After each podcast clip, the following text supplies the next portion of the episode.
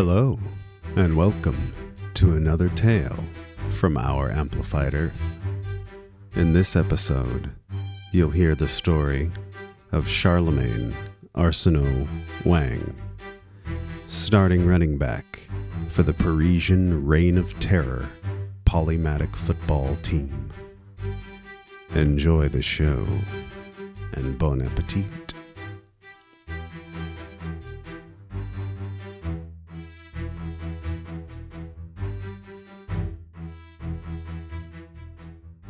It was third down. Prime quarterback, the amplified Napoleon Bonaparte, took his spot in the shotgun behind his Maginot minded offensive line. His blue and gold officer's coat themed jersey bolstered the cerulean in his eyes.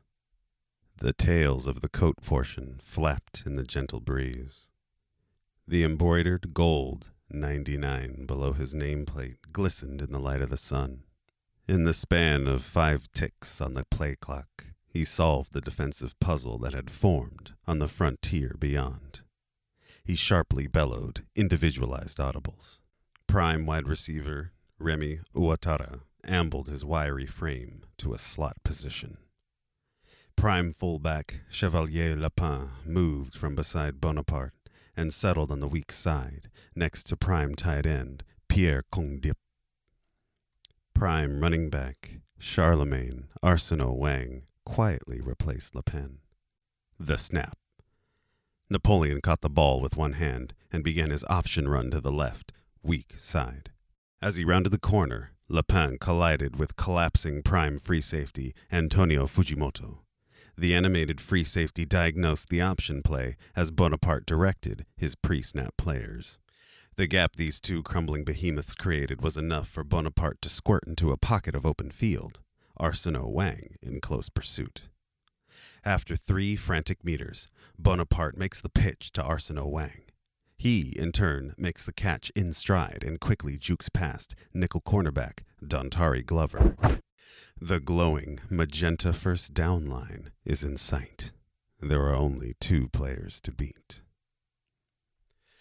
After peeling off an unseen hold from star wideout Ouattara, speedy middle linebacker Wilbur Thompson set his sights on the blue blur and coattails proudly bearing the number seven. It was too late. Number seven crossed the first down line. In front of him was the final obstacle. The crowd was erupting with joy at the player's movements. Prime strong safety Conrad Atwater was at the threshold of putting the effectiveness of his positional title to the test. Charlemagne faked left, planted on his right, and spun directly into Atwater. Undaunted, he continued his march toward the end zone, now a mere 12 meters away. His thick legs churned against Atwater and reminded him of trying to operate an old combustion automobile with the parking brake still fully engaged. The first closest defender was Thompson.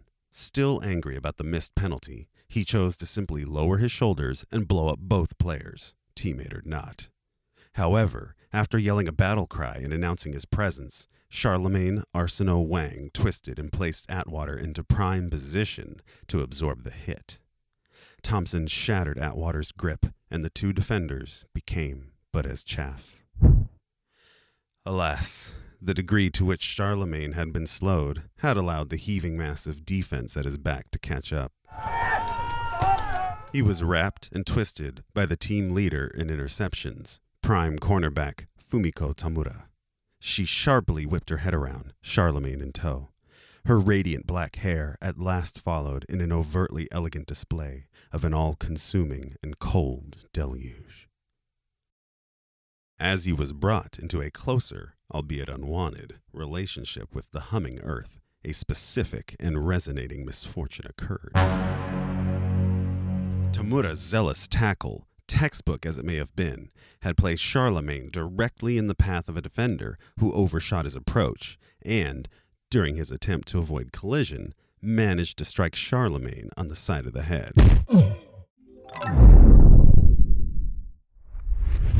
Lavender. Cold, hard floor. Plain white rafters, reflecting soft, equally white light. He's back! Two ruddy looking men in long sleeved, orange, thick cotton shirts pull Charlemagne to his feet. He forces himself to detach his fixation from their perfect curled handlebar mustaches and surveys the other players. Where are the pads? All around him are what must be his teammates. He surmises this after noticing the very same heavy orange cotton on his own skin. An equally orange number 7 is sewn onto a black shield shaped piece of similar material that was itself buttoned onto the main garment. He ran his hand down the front and noted that the black bib like attachment was large and went down to his navel. Are you sure he's all the way back? An unfamiliar voice chided nearby. He felt the ball still in his hands and looked at it.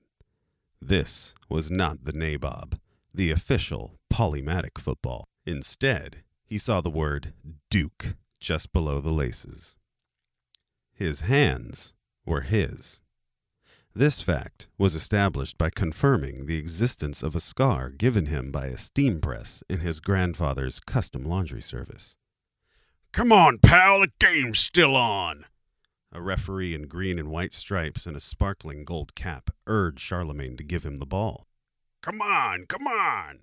After several brief nanoseconds of assessment, he gave over the leathery construct in a reflexive manner and trotted over to what was apparently his huddle. The quarterback, the only quarterback, knelt down and called the play. Chanticleer 9, Viper Cliff with a moonshot. Break! Charlemagne had no idea what play had been called. The linemen trotted out and assumed a traditional deployment. The tight end lined up on the strong side. Two receivers lined up on the weak side, while the third lined up far away at the end of the strong. Charlemagne counted his teammates there were eleven. Only eleven? he thought. He counted the defense and arrived at the same number. The snap. Go. The quarterback expertly walked Charlemagne through play action and sidearmed a pass to the back shoulder of the bulky tight end. He spun around in perfect sync and caught it before being sandwiched between two defenders. Charlemagne marveled as all the players involved sprang right up from the floor, despite it being hard wood. He then realized he was wearing shoes. He looked down and saw rubberized spikes that began on the top of the toes and curled under the front, leading all the way to the heel. All of the other players had similar footwear. They all also wore knickerbocker socks, leather helmets if they wore helmets at all, breeches, elaborate facial hair, and no padding of any kind. And yet these men, and only men, were bounding up off of the visibly unyielding surface of the hardwood floor. That's when he felt his own boisterous growth of facial hair. It hung on his face like an accessory, and he could feel a lithe separation between the villous construct and his skin. A quadrilateral, mechanical looking scoreboard with buzzing variables made legible by Nixie vacuum tubes indicated to the tightly packed balconied crowd that it was in fact third down with four yards to go. Another huddle. Dispassionate imp with a yellow thumb screw on three. Break! The other players chuckled at the call.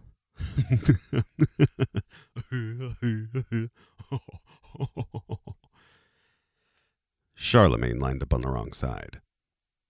This side, wise guy, the impressively tall quarterback instructed.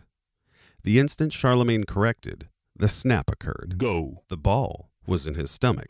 His feet started driving forward by rote. A hole appeared between a tackle and a guard. He stepped in, but a hefty defender appeared. He spun out and found his fullback, who vociferously blazed a trail through the cacophony that had developed in the flat. Another reflex, his sturdy stiff arm, thwarted an imposing vermilion clad defender.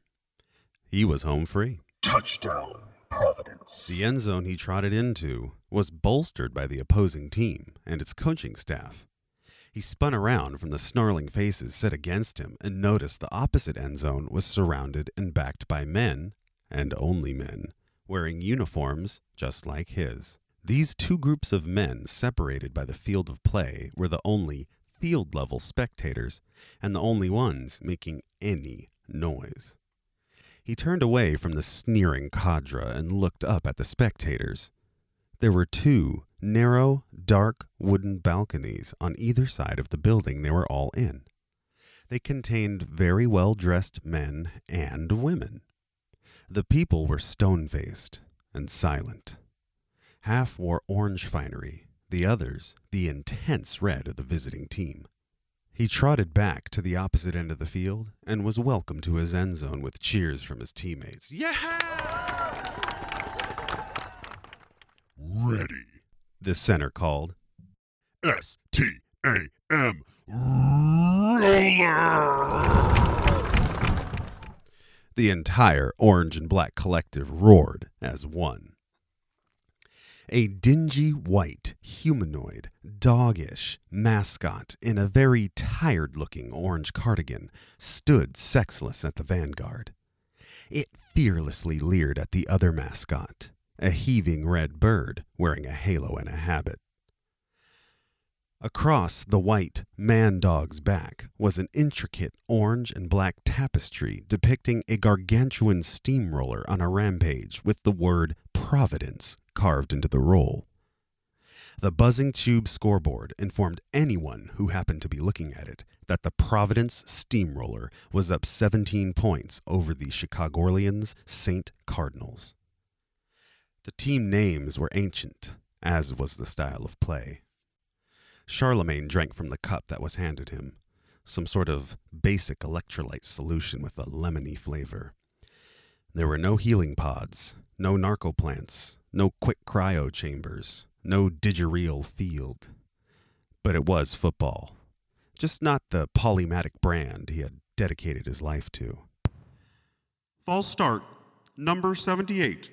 10 yards. Still first down.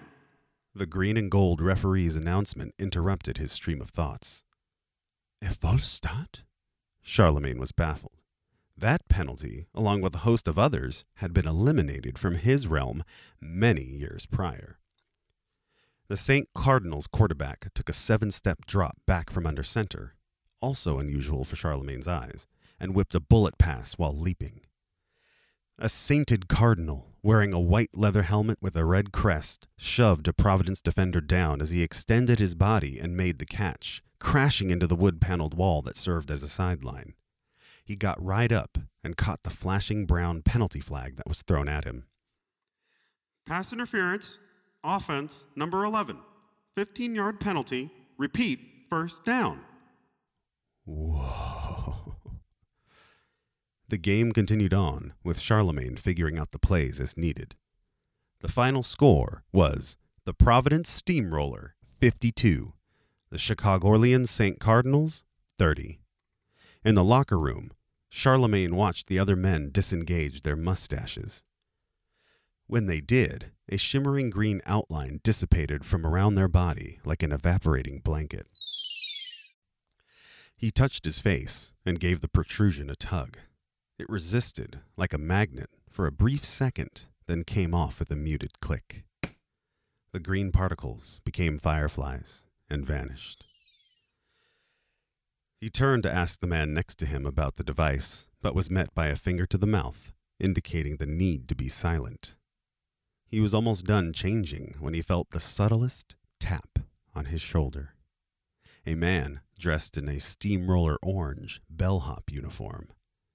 The man smiled and handed Charlemagne a check. It was made out to him, despite never having seen these people before this day. Seven hundred thousand gold dollars. For one game? The amount was staggering. Shh, shh, shh, shh. Came a chorus of quietude. He finished up and followed the other men to what he assumed was the exit. Before he was through the doors, he was handed a thin, hard piece of metal. Hand egg schedule 3039. For your eyes only. All games at 1400 hours. October 4th, versus New York. October 11th versus Dallas. October 18th versus Chicago Orleans. October 25th versus Cleveland. There were 16 games in total, all on Tuesdays, all at 2 in the afternoon. Before it could all sink in, he found himself being shuffled out of the facility along with several others. He was now on the street. The men who emerged from the faceless warehouse alongside him all went separate directions. No one made eye contact. No one spoke. Charlemagne wrote the number, 56, that hung above the nondescript door that led into the nondescript white building in this drab and desolate part of wherever he may be. It was six o'clock in the evening. The digital clock hanging in a dirty window nearby told him so. He picked a direction and began walking. He eventually came upon a more active part of the city and decided it was time to convert his promissory note into transactable currency. The bank that matched the logo on the check readily accepted his DNA identification and issued him a debit wristband. With such a swollen new bank account, he had no trouble renting an apartment. He memorized the route to the facility and began thinking of ways to reach out to the people whom he knew. Just as he started to dial one of the few phone numbers he had memorized, a knock came at the door. He got up and asked through the door, Who is it? Please, Mr. Wang, open the door. A woman's voice. There was no peephole, but there was a chain. He cracked the door open and slipped an eye out. She was overwhelmingly beautiful. She smirked, and he mechanically opened the door, mesmerized by her energy. Her presence filled the entire apartment space.